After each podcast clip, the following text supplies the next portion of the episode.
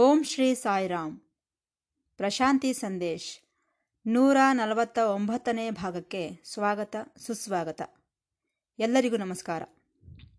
ಪ್ರತಿ ಗುರುವಾರದಂದು ಪ್ರಸಾರವಾಗುವ ಪ್ರಶಾಂತಿ ಸಂದೇಶ್ ಶೀರ್ಷಿಕೆಯಲ್ಲಿ ಪ್ರೊಫೆಸರ್ ಅನಿಲ್ ಕುಮಾರ್ ಕಾಮರಾಜ್ರವರು ಕೆಲವೊಂದು ಆಧ್ಯಾತ್ಮಿಕ ವಿಚಾರಗಳನ್ನು ನಮ್ಮೊಂದಿಗೆ ಹಂಚಿಕೊಳ್ಳುತ್ತಿದ್ದಾರೆ. ನಾವೆಲ್ಲರೂ ಈ ಆಧ್ಯಾತ್ಮಿಕ ವಿಚಾರಗಳನ್ನು ಕೇಳಿ ಆನಂದಿಸಿ ಭಗವಾನ್ ಬಾಬಾರವರ ದಿವ್ಯ ಅನುಗ್ರಹಕ್ಕೆ ಪಾತ್ರರಾಗೋಣ. ನಾವು ಎಷ್ಟೋ ಆಧ್ಯಾತ್ಮಿಕ ಕಾರ್ಯಕ್ರಮಗಳಲ್ಲಿ ಪಾಲ್ಗೊಳ್ಳುತ್ತಿರುತ್ತೇವೆ, ಎಷ್ಟೆಷ್ಟೋ ಸೇವಾ ಕಾರ್ಯಕ್ರಮಗಳಲ್ಲಿ ಪಾಲ್ಗೊಳ್ಳುತ್ತಿರುತ್ತೇವೆ, ಕೈಲಾದಷ್ಟು ಪೂಜೆ, ಪುನಸ್ಕಾರಗಳು, ವ್ರತಗಳು ಮಾಡುತ್ತಲೇ ಇದ್ದೇವೆ, ಎಷ್ಟೋ ಉಪನ್ಯಾಸಗಳನ್ನು ಕೇಳುತ್ತಿದ್ದೇವೆ, ಪುಸ್ತಕಗಳನ್ನು ಓದುತ್ತಲೇ ಇದ್ದೇವೆ ಪಾರಾಯಣ ಹೆಸರಿನಲ್ಲಿ. ಆದರೆ ವಾಸ್ತವಕ್ಕೆ ಬಂದರೆ ನಿಜವಾದಂತಹ ಆ ಸತ್ಯತ್ವ, ಆ ರಿಯಾಲಿಟಿ, ನಿತ್ಯ ಸತ್ಯ ಸನಾತನ ನಿಕೇತನ ದಿವ್ಯತ್ವ ನಮ್ಮ ಅನುಭವಕ್ಕೆ ಬರುತ್ತಿಲ್ಲ. ದಿವ್ಯತ್ವ ನನ್ನ ಅನುಭವಕ್ಕೆ ಬಂದಿದೆ ಎಂದು ಎಷ್ಟು ಮಂದಿ ಹೇಳಬಲ್ಲರು? ಹೇಳಲಾರರು. ಯಾರಿಗಾದರೂ ಬಂದಿದ್ದರೆ ನನಗೆ ಅನುಭವಕ್ಕೆ ಬಂದಿದೆ ಎಂದು ಹೇಳಿದರೆಂದರೆ ಬರಲಿಲ್ಲವೆಂದೇ ಅರ್ಥ. ನಾನು ಎಂಬುದು ಹೋದರೇನೆ ಅನುಭವಕ್ಕೆ ಬರುತ್ತದೆ. ಅದರ ಬದಲು ಸೂಕ್ಷ್ಮವಾಗಿ ಅನುಭವಕ್ಕೆ ಬರಲಿಲ್ಲವೆಂದು ಒಪ್ಪಿಕೊಂಡರೆ ಯಾವತ್ತಿಗಾದರೂ ಬರುತ್ತದೆಯೇನೋ? ಯಾವುದು ಆ ಸತ್ ಪದಾರ್ಥ? ಆ ರಿಯಾಲಿಟಿ? ಆತ್ಮತತ್ವ? ಆತ್ಮಾನುಭವ ಇನ್ನೂ ಉಂಟಾಗಲಿಲ್ಲ. ಏಕೆಂದರೆ ವೇದಾಂತ ಏನೆಂದು ಹೇಳುತ್ತಿದೆ? ಈ ಕನಸು ಕಾಣುವುದನ್ನು ಬಿಟ್ಟುಬಿಡು. ನಿಜವಾದಂತಹ ಆತ್ಮದ ಬಗ್ಗೆ, ಆತ್ಮಾನುಭವದ ಬಗ್ಗೆ ಆಲೋಚಿಸು. ಆತ್ಮ ಪ್ರಪಂಚದೊಳಗೆ ಪ್ರವೇಶಿಸು. ಈ ಕನಸಿನ ಸಾಮ್ರಾಜ್ಯದಲ್ಲಲ್ಲ ಎನ್ನುತ್ತಿದೆ ವೇದಾಂತ. ಆದರೆ ಅದು ನಡೆಯುತ್ತಿಲ್ಲವಲ್ಲ? ಅದರ ಬಗ್ಗೆ ಕೇಳುತ್ತಲೇ ಇದ್ದೇವೆ, ಹೇಳುತ್ತಲೇ ಇದ್ದೇವೆ. ಆದರೆ ಅದು ಕಾರ್ಯಗತಕ್ಕೆ ಬರುತ್ತಿಲ್ಲ.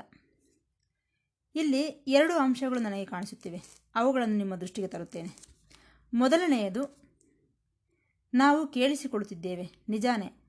ಆದರೆ ಏನೋ ಯಾಂತ್ರಿಕವಾಗಿ, ಮೆಕ್ಯಾನಿಕಲ್ ಆಗಿ ಕೇಳಿಸಿಕೊಳ್ಳುವುದೋ ಏನೋ ಬೇಕಾಬಿಟ್ಟಿಯಾಗಿ ಕೇಳಿಸಿಕೊಳ್ಳುವುದು, ಇಲ್ಲವೇ ಹೃತ್ಪೂರ್ವಕವಾಗಿ ಕೇಳಿಸಿಕೊಳ್ಳದೇ ಇರುವುದು, ಮನಸ್ಸನ್ನು ಲಗ್ನ ಮಾಡಿ ಕೇಳಿಸಿಕೊಳ್ಳದೇ ಇರುವುದು ನಡೆಯುತ್ತಿದೆ.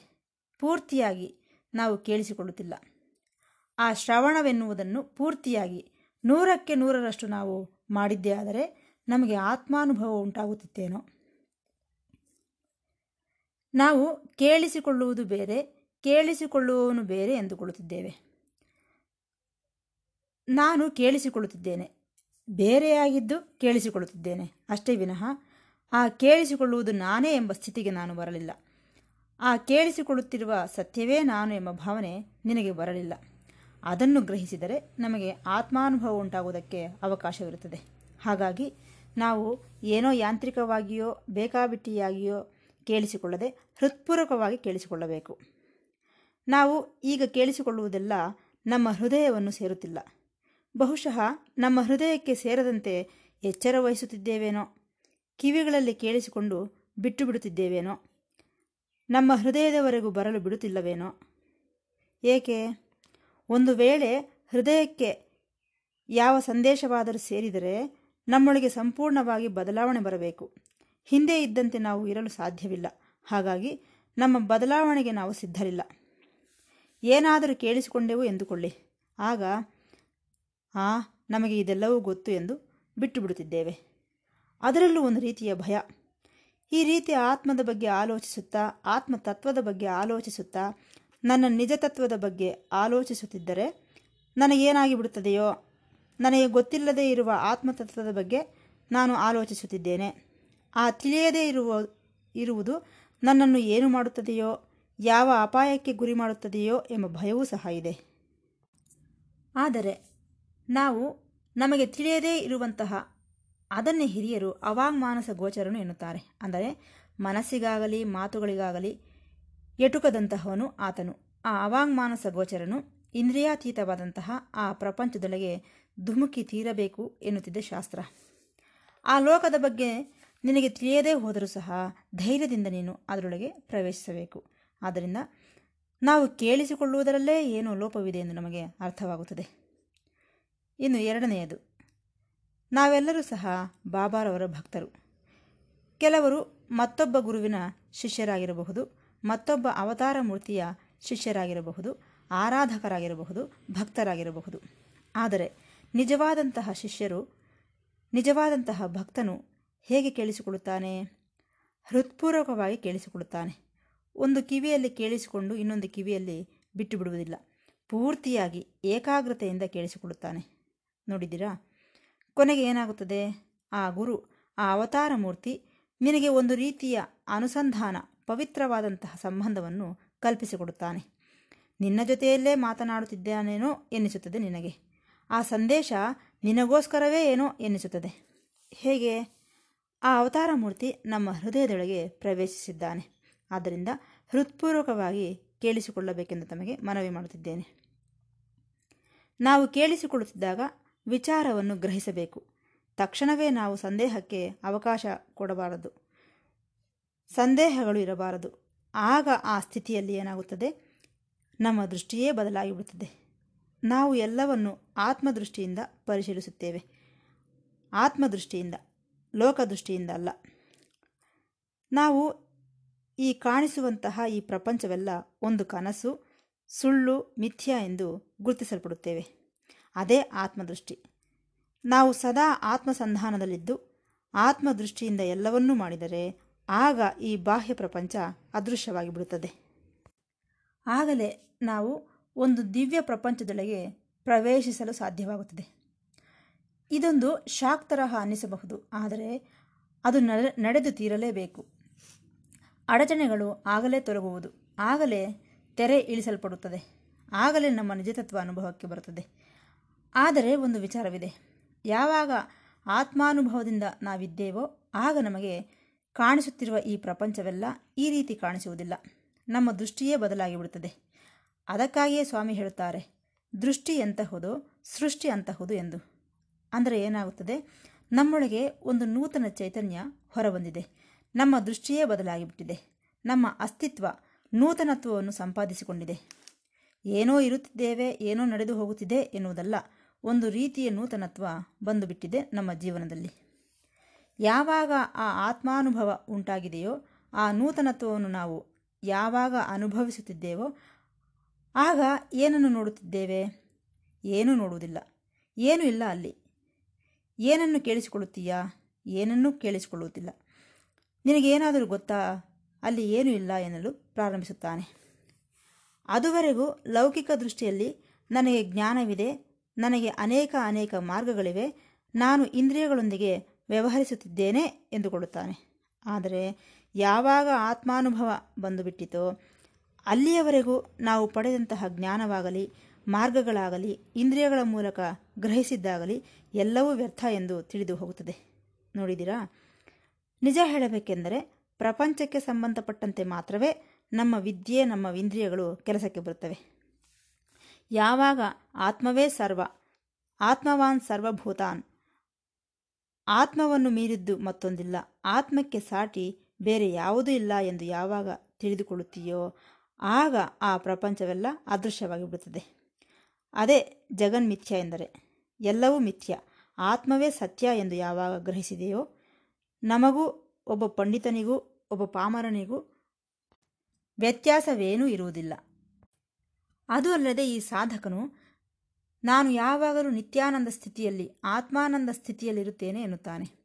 ಅದು ವಿಶೇಷವಾದಂತಹ ಸ್ಥಾಯಿ. ಅದು ಅಲ್ಲದೆ ಸಾಧಕನು ಯಾರೊಂದಿಗೂ ಸಹ ಹೋಲಿಸಿಕೊಳ್ಳುವುದಿಲ್ಲ. ತನ್ನಷ್ಟಕ್ಕೆ ತಾನು, ತನ್ನ ಅನುಭವಕ್ಕೆ ನನಗೆ ನಾನೇ ನಿಮ್ಮ ಅನುಭವದೊಂದಿಗೆ ಹೇಗೆ ಹೋಲಿಸಿಕೊಳ್ಳುತ್ತೇನೆ? ಆದ್ದರಿಂದ ಈ ಹೋಲಿಸಿಕೊಳ್ಳುವಂತಹವುಗಳು ಇರುವುದಿಲ್ಲ.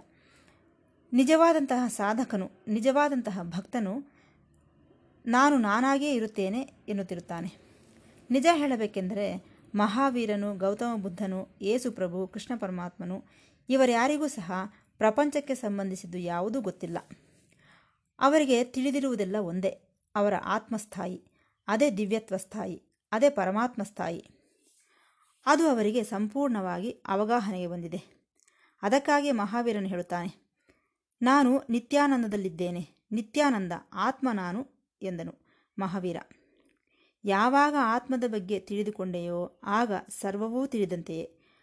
ಅದು ತಿಳಿಯದೇ ಇದ್ದಾಗ ಇನ್ನು ಏನು ತಿಳಿದರೂ? ತಿಳಿಯದಂತೆಯೇ.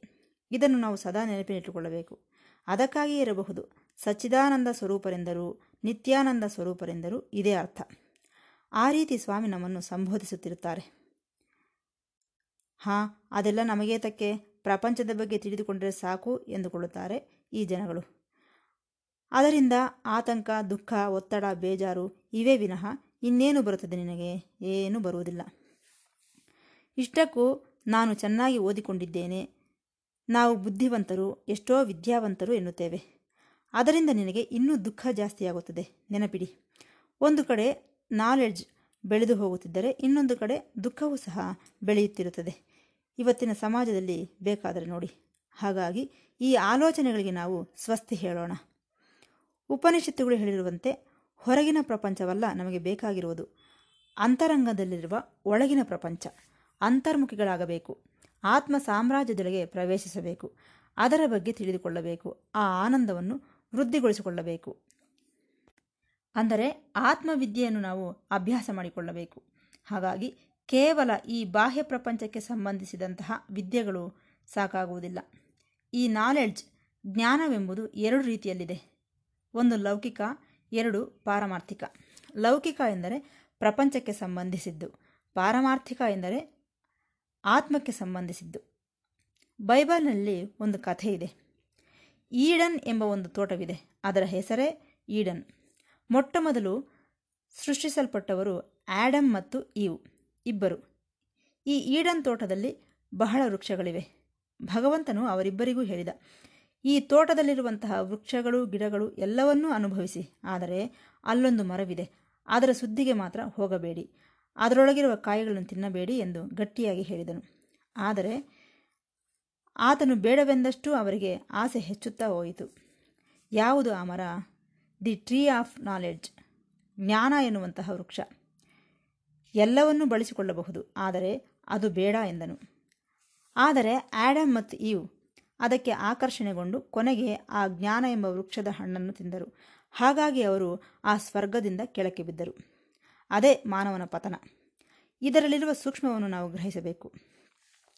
ಅದೇನು ಜ್ಞಾನ ಫಲವನ್ನು ತಿಂದರೆ ಪತನವಾಗುತ್ತಾನೆಯೇ? ಯಾವ ಜ್ಞಾನ ಫಲ ಅದು? ಲೌಕಿಕ ಜ್ಞಾನ, ಪ್ರಾಪಂಚಿಕ ಜ್ಞಾನ. ಪ್ರಾಪಂಚಿಕ ಜ್ಞಾನವಿದ್ದರೆ ಪತನವಾಗದೆ ಇನ್ನೇನಾಗುತ್ತದೆ? ಆದರೆ ಬೇಕಾಗಿರುವುದು ಆಧ್ಯಾತ್ಮಿಕ ಜ್ಞಾನ. ಅದರ ಮೂಲಕ ಆನಂದವನ್ನು ಹೊಂದುವ ಅವಶ್ಯಕತೆ ಇದೆ. ಯಾವಾಗ ನಾವು ಈ ಆತ್ಮಾನಂದದಲ್ಲಿ, ಆತ್ಮಾನುಭವದಲ್ಲಿ ಬೆಳವಣಿಗೆ ಹೊಂದುತ್ತಿದ್ದೇವೋ, ಸಾಧಕನಾಗಲಿ, ಶಿಷ್ಯನಾಗಲಿ, ಯಾರಾದರೂ ಆಗಿರಲಿ, ಅವರು ಏನೆಂದು ಹೇಳುತ್ತಾರೆಂದರೆ, ನಾನು ಒಂಟಿ, ನಾನೊಬ್ಬನೇ. ನಾನು ಯಾರೊಂದಿಗೂ ಸಂಬಂಧವಿರುವ ವ್ಯಕ್ತಿಯಲ್ಲ. ನಾನು ದೇಹವಲ್ಲ. ನಾನು ದೇವರು. ಅಖಂಡವಾದ ನಿಶ್ಶಬ್ದತೆಯಲ್ಲಿ ಇರುತ್ತೇನೆ ನಾನು. ನಾನು ಸರ್ವವ್ಯಾಪಕವಾಗಿರುವಂತಹ ಆತ್ಮತತ್ವ. ಸನಾತನನು, ನಿತ್ಯನು, ನೂತನನು. ನಾನು ಮಾಡುವವನಲ್ಲ, ಕರ್ತೃತ್ವ ನನಗಿಲ್ಲ. ನನಗೆ ಬೆಳವಣಿಗೆ ಇಲ್ಲ, ಏಕೆಂದರೆ ನನಗೆ ನಾಶವೇ ಇಲ್ಲ. ನಾನು ನಿತ್ಯ ಬುದ್ಧ, ಶುದ್ಧ, ಸತ್ಯ ಸ್ವರೂಪನು. ನಾನು ಸದಾಶಿವನ ತತ್ವ ಎನ್ನುತ್ತಾನೆ. ಆ ಸ್ಥಿತಿಗೆ ಬಂದು ಬಿಡುತ್ತಾನೆ ಆತ್ಮಾನುಭವ ಹೊಂದಿರುವಂತಹವನು. ಇದೇನೋ ಮಾನಸಿಕ ಶಕ್ತಿಯಿಂದಲೋ, ಮೇಧಾಶಕ್ತಿಯಿಂದಲೋ ಬರುವಂಥದ್ದಲ್ಲ ಇದು ಟ್ರಾನ್ಸ್ಫರ್ಮೇಷನ್, ಬದಲಾವಣೆ, ಪರಿಪೂರ್ಣವಾದ ಬದಲಾವಣೆ. ಇದನ್ನು ನಿರ್ವಾಣ ಸ್ಥಿತಿ ಎಂದು ನಾವು ಹೇಳಬಹುದು. ಹಾಗಾಗಿ ಇದು ಆತ್ಮತತ್ವ ಪರಮಾತ್ಮ ತತ್ವ ಸನಾತನ ನಿತ್ಯ ನೂತನ. ಅದನ್ನು ಹಳೆಯದು ಎಂದು ಹೇಳಲು ಸಾಧ್ಯವಿಲ್ಲ. ಈಗ ಅನುಭವಕ್ಕೆ ಬಂದರೆ ಹೊಸದಾಗಿಯೇ ಇರುತ್ತದೆ. ಇದು ಹೊಸದೆಂದು ಹೇಳುತ್ತಿಲ್ಲ. ಇದು ಪುರಾತನವಾದದ್ದು. ಹಳೆಯದೂ ಅಲ್ಲ, ಹೊಸದೂ ಅಲ್ಲ ಇದು. ಇಷ್ಟಕ್ಕೂ ನಾವು ಓದುತ್ತಿರುವ ಸೈನ್ಸ್ ಇದೆಯಲ್ಲ, ವಿಜ್ಞಾನ, ಇದು ಬದಲಾಗುತ್ತಿರುತ್ತದೆ. ಒಂದು ಸಾರಿ ಒಂದು ರೀತಿಯಲ್ಲಿದೆ, ಇನ್ನೊಂದು ಸಾರಿ ಇನ್ನೊಂದು ರೀತಿಯಲ್ಲಿದೆ. ಒಬ್ಬನು ಒಂದು ಸಿದ್ಧಾಂತವನ್ನು ಕಂಡುಹಿಡಿದರೆ ಇನ್ನೊಬ್ಬನು ಬಂದು ಅಲ್ಲ ಎಂದು ಮತ್ತೊಂದು ಸಿದ್ಧಾಂತವನ್ನು ತಂದನು. ಹಾಗಾಗಿ ಸೈನ್ಸ್ನಲ್ಲಿರುವ ಸಿದ್ಧಾಂತಗಳೆಲ್ಲವೂ ಕಾಲದ ಪ್ರಕಾರ ಬದಲಾಗುತ್ತಿರುತ್ತವೆ. ಆದರೆ ಆಧ್ಯಾತ್ಮಿಕ ಸಿದ್ಧಾಂತ ಆ ರೀತಿ ಬದಲಾಗುವಂತಹವುಗಳಲ್ಲ ನಿತ್ಯ ನೂತನ, ಸತ್ಯ ಸನಾತನ ಹಾಗೇ ಇರುತ್ತವೆ ಅವು. ಕಾಲದೊಂದಿಗೆ ಬದಲಾಗುವಂತಹವುಗಳಲ್ಲ ನಿಜಕ್ಕೆ ನಾವು ಕಾಲದೊಂದಿಗೆ ಬದ್ಧರಾದರೆ ವೈಜ್ಞಾನಿಕ ಅನುಭವ ಬರುತ್ತದೆ. ಸೈಂಟಿಫಿಕ್ ಎಕ್ಸ್ಪೀರಿಯನ್ಸ್ ಕಾಲಕ್ಕೆ ಬದ್ಧರಾಗಿದ್ದರೆ. ಕಾಲಾತೀತವಾದ ಸ್ಥಿತಿಯಲ್ಲಿ ಬರುವಂಥದ್ದು ಆಧ್ಯಾತ್ಮಿಕ ಅನುಭವ, ಅದೇ ದೈವಾನುಭವ, ಅದೇ ಆತ್ಮಾನುಭವ ಅದನ್ನು ತಿಳಿದುಕೊಳ್ಳಬೇಕು. ಈ ಬಾಹ್ಯ ಪ್ರಪಂಚದಲ್ಲಿ ಕಾಲದ ಬಗ್ಗೆ ಗೊತ್ತಾಗುತ್ತದೆ. ವಿಜ್ಞಾನವೆಲ್ಲ ಕಾಲವೇ. ಎಷ್ಟು ಗಂಟೆಗೆ ಎದ್ದೆವು, ಎಷ್ಟು ಗಂಟೆಗೆ ತಿಂದೆವು, ಎಲ್ಲ ಕಾಲವೇ. ಆದರೆ ಆಧ್ಯಾತ್ಮಿಕ ಪ್ರಪಂಚದಲ್ಲಿ ಸಾಧನೆಯಲ್ಲಿ ಅದು ಕಾಲಾತೀತ. ಎಷ್ಟು ಹೊತ್ತು ಧ್ಯಾನದಲ್ಲಿರುತ್ತೇನೆಂದು ಹೇಳಬಲ್ಲೆಯಾ? ಇಲ್ಲ. ಅದು ಕಾಲಾತೀತ ಸ್ಥಿತಿ. ಅಂತಹ ಕಾಲಾತೀತವಾದ ಸ್ಥಿತಿಯಲ್ಲೇ ನೀನು ಆತ್ಮವನ್ನು ಅನುಭವಿಸಲ್ಪಡುತ್ತೀಯ. ಮತ್ತೊಂದು ಸ್ವಭಾವವಿದೆ ಈ ಆಧುನಿಕನಿಗೆ. ನನಗೇ ನಡೆದಿದೆ, ನನ್ನಿಂದಲೇ ಆಗಿದೆ, ನನ್ನ ನಂತರವೇ ಯಾರಾದರೂ ಸಹ ಎನ್ನುತ್ತಾರೆ ಪಾಪ. ಆದರೆ ಆಧ್ಯಾತ್ಮಿಕ ಲೋಕದಲ್ಲಿ ನನಗೇ ನಡೆದಿದೆ, ನಾನೇ ಮೊದಲಿನವನು ಎನ್ನುವುದ, ಎನ್ನುವುದೆಲ್ಲ ಸುಳ್ಳು. ಸೈನ್ಸ್ನಲ್ಲಿ ಹೊಸಬನಿರಬಹುದು ನೀನು. ಈ ಪ್ರಯೋಗ ನಾನು ಮಾಡಿದೆ, ನಾನೇ ಮಾಡಿದೆ, ಇದು ನನಗೇ ಹೊಸದು. ಎಂದು ನೀನು ಸೈನ್ಸ್ನಲ್ಲಿ ಹೇಳು. ಆದರೆ ಆಧ್ಯಾತ್ಮಿಕದಲ್ಲಿ ಹೇಳಲು ಸಾಧ್ಯವಿಲ್ಲ. ಏಕೆಂದರೆ ಆಧ್ಯಾತ್ಮಿಕ ಅನುಭವ ಎಷ್ಟು ಮಂದಿಗಾದರೂ ಒಂದೇ ರೀತಿ ಇರುತ್ತದೆ. ಅದು ಸನಾತನ ಸಂದೇಶ ಸಾರ. ಆ ವಿಚಾರವನ್ನು ನಾವು ನೆನಪಿಡಬೇಕು. ಆದ್ದರಿಂದ ಯಾರಾದರೂ ಆಧ್ಯಾತ್ಮಿಕ ಪ್ರಪಂಚದಲ್ಲಿ ಈಗೋ ನಾನು ತಿಳಿದುಕೊಂಡೆ, ನಾನು ಹೇಳುತ್ತಿದ್ದೇನೆ ಎಂದು ಹೇಳಿದರೆ ಅದು ಅಹಂಕಾರದಿಂದ ಎಳೆದಂತಹ ಮಾತುಗಳು. ಈ ಅಹಂಕಾರವನ್ನು ಬಿಟ್ಟಾಗಲೇ ನಿತ್ಯ ಸತ್ಯವಾದ ಆತ್ಮತತ್ವ ನಮ್ಮ ಅನುಭವಕ್ಕೆ ಬರುತ್ತದೆ.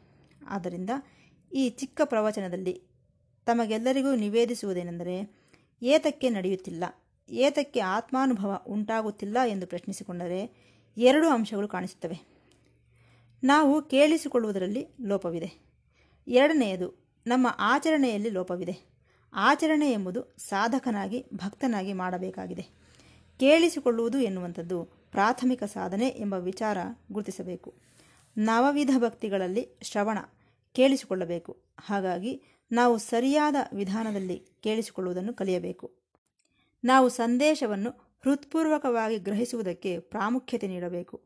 ಅದರ ಮೂಲಕ ನಮಗೆ ಕ್ರಮೇಣ ದೈವಾನುಗ್ರಹದಿಂದ ಆತ್ಮಾನುಭವ ಉಂಟಾಗಬಹುದು ಎಂದು ತಮಗೆ ತಿಳಿಯಪಡಿಸುತ್ತಾ ಈ ಭಾಗವನ್ನು ಮುಕ್ತಾಯಗೊಳಿಸುತ್ತಿದ್ದೇನೆ. ಮತ್ತೆ ಭೇಟಿಯಾಗೋಣ. ಸಾಯಿರಾಮ್